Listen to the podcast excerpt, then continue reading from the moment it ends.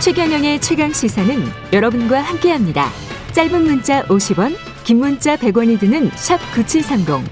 어플 콩과 유튜브는 무료로 참여하실 수 있습니다.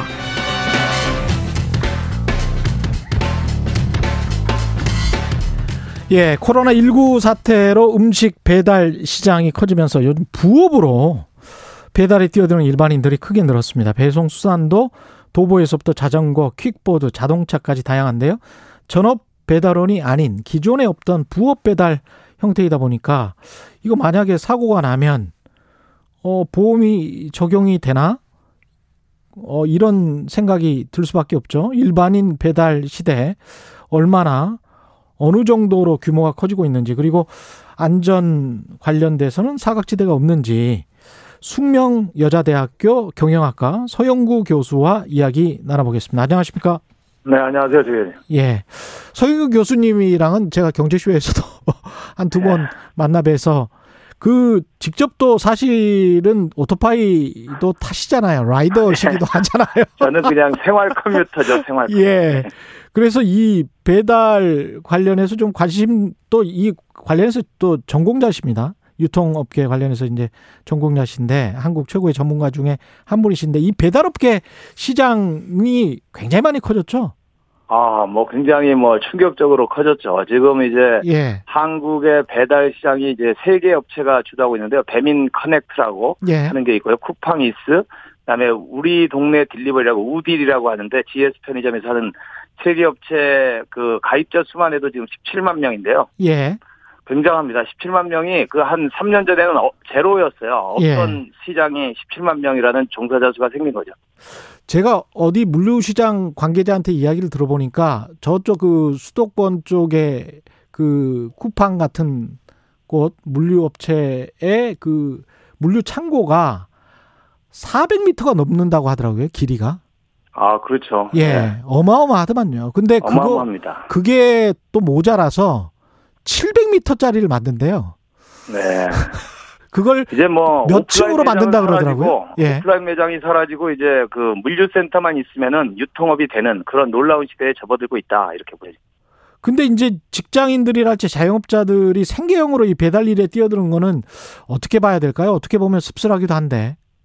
네, 뭐 아무래도 지금 배달업에 뛰어 여기 하시는 분들이 배달원들을 보니까 취준생 20대 취준생부터 3, 40대 투잡을 하시는 생계형 배달원들도 계시고 예. 대학생 주부, 회사원, 그다음 고령자 등에서 자신의 수익과 무관하게 지금 이제 또 배달을 하시고 또 최근에는 이제 주부가 벤츠를 몰고 와서 햄버거를 배달했다 그래서 화제가 된 적도 있어요. 주부가 벤츠를 몰고 와서. 그게 벤츠는 본인 차일 거 아니에요? 본인 차겠죠. 예. 그러면은 그 용돈벌이가 된다고 되는 겁니까? 얼마나 많이 돈을 버는 겁니까? 아 이게 뭐 보니까 이제 거리하고 예. 주말 주중이냐 피크 타임, 도보 뭐 바이크, 킥보드 뭐 여러 가지를 감안해서 배달 수수료가 결정되는데 예. 2,600한 건당 2,600원에서 많게는 6,000원까지 이제 결정되고요. 가장 중위값은 3,500원 정도의 배달료가 부과되고 있습니다. 근데 이 생각해 보니까 우버가 등장했을 때 택시 운전사들이 굉장히 반발했던 것처럼 네. 배달을 직접 하시는 배달 라이더 택배 기사분들 같은 경우는 본인들의 마켓 시장이 쪼그라들기 때문에 그것도 또 걱정일 수 있겠습니다. 그 본업을 하시는 분들 입장에서는 맞습니다. 이제 그 정직 라이더라고 할 때는 이거 정직원이고 full-timer를 얘기하는 거고요. 예. 이제 배달 파트너 또는 뭐 우친, 커넥터라고 불리는 분들은 이제 아르바이트를 이제 하시는 분들인데 예. 프리랜서죠, 프리랜서. 예. 그래서 이 뭐 정직원들의 어떤 일자리를 또 빼앗는데 세상이 지금 gig economy, 예. freelance economy로 급격히 변하다 보니까 예. 뭐 그거를 어떻게 할 수는 없는 것 같아요. 그 이거는 일종의 트렌드다. 어떻게 막을 수 없다. 예, 예. 왜냐면은 뭐, 컴, 이, 저기 컴퓨터를 통해, 아니 컴퓨터, 저 뭐냐, 스마트폰에 예. 앱을, 앱만 깔면은 누구나가 이제 배달원이 되는 순간 배달원이 될 수 있기 때문에 예. 그 상당히 이제 공유 경제라고 우리가 이제 추상적으로 하던 게 실질적으로 지금 이번에 코로나 사태 1년 동안 다가왔고요. 사실은 이제 이 음식 서비스 시장이 그 2018년만 해도 5조짜리 시장인데 지금 17조가 넘었거든요. 예. 그래서 그냥 짧은 시간에 그 미래라고 생각했던 우리의 그 세상이 너무 빨리 다가왔다라고 하는데 문제점이 있는 것 같아요. 그 배달 업체랄지 그 다음에 자영업 입장에서는 이런 일반인들이 배달하는 게 수익성이나 이런데 훨씬 더 좋습니까? 어, 떤 측면에서 좋은 건가요? 아니 아무래도 이제 집안에 있으면서 외식을 하지 못하게 하는 상황이다 보니까 많이 네. 이제 배달을 하다 배달을 시켜 먹고 음. 그래서 이제 일반 음식점들은 그 뭐 할 수 없어서 이제 배, 여기 아, 가입할 수밖에 없는데요. 예. 그 별로 뭐 지, 직접 오셔서 드셔서 남기는 부가가치보다는 어 배달료를 수수료를 느끼기 때문에 우리 또 뭐 음식점 사장님들은 특별히 좋아하진 않지만 뭐 트렌드니까 따라갈 수밖에 없다 이런 말씀들을 많이 하시더라고요. 그러면 그 각종 어떻게 배달 서비스가 여러 형태로 지금 그 분화해서 발전할 가능성도 있네요. 그러니까 도보로 가는 사람들도 있을 거고 네네. 아까 말씀하신 것처럼 자기의 승용차를 이용해서 가는 사람들도 있을 거고 네. 그러면서 그게 이제 뭐 굉장히 좀 안전하고 깨지기 쉬운 물품 같은 경우는 그런 또 배달을 원하는 또 소비자도 생겨날 것 같거든요. 맞습니다. 예. 그래서 지금은 뭐그 배달 형태도 선택도 할 수 있게 되고 앞으로는 뭐 라이더 그러니까 어, 오토바이로 배달해 달라든지 도보로 배달해 달라든지 뭐 얼마든지 소비자도 이제 선택을 하고 라이 그 배달 수 배달원들도 어 자기가 또 선택을 하는 거잖아요. 예. 콜이 들어온다고 다 받아들이는 게 아니라 그렇죠. 그래서 이게 뭐 Uber economy라고 하는 우버가 원래 이제 자기 차 몰고 다니다가 앱을 깔면은 곧바로 운전수 그 이제 택시 운전수가 되는 것처럼 음.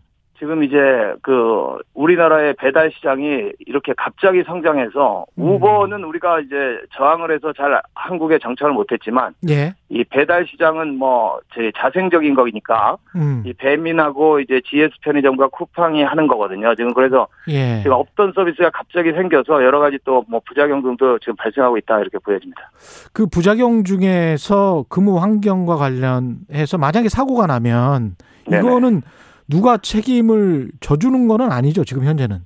그렇죠. 근데 이제 쿠팡 이스 같은 경우를 보니까 배달 시간이 월 118시간, 그리고 월 수입이 120만 원 이상인 경우에는 이제 그 직원으로 간주해서 그 사고에 대한 보상을 해주지만 그 그냥 단기간에 알바성으로 하시는 분들은 보상을 전혀 못 받는 지금 지금 시스템으로 돼 있거든요.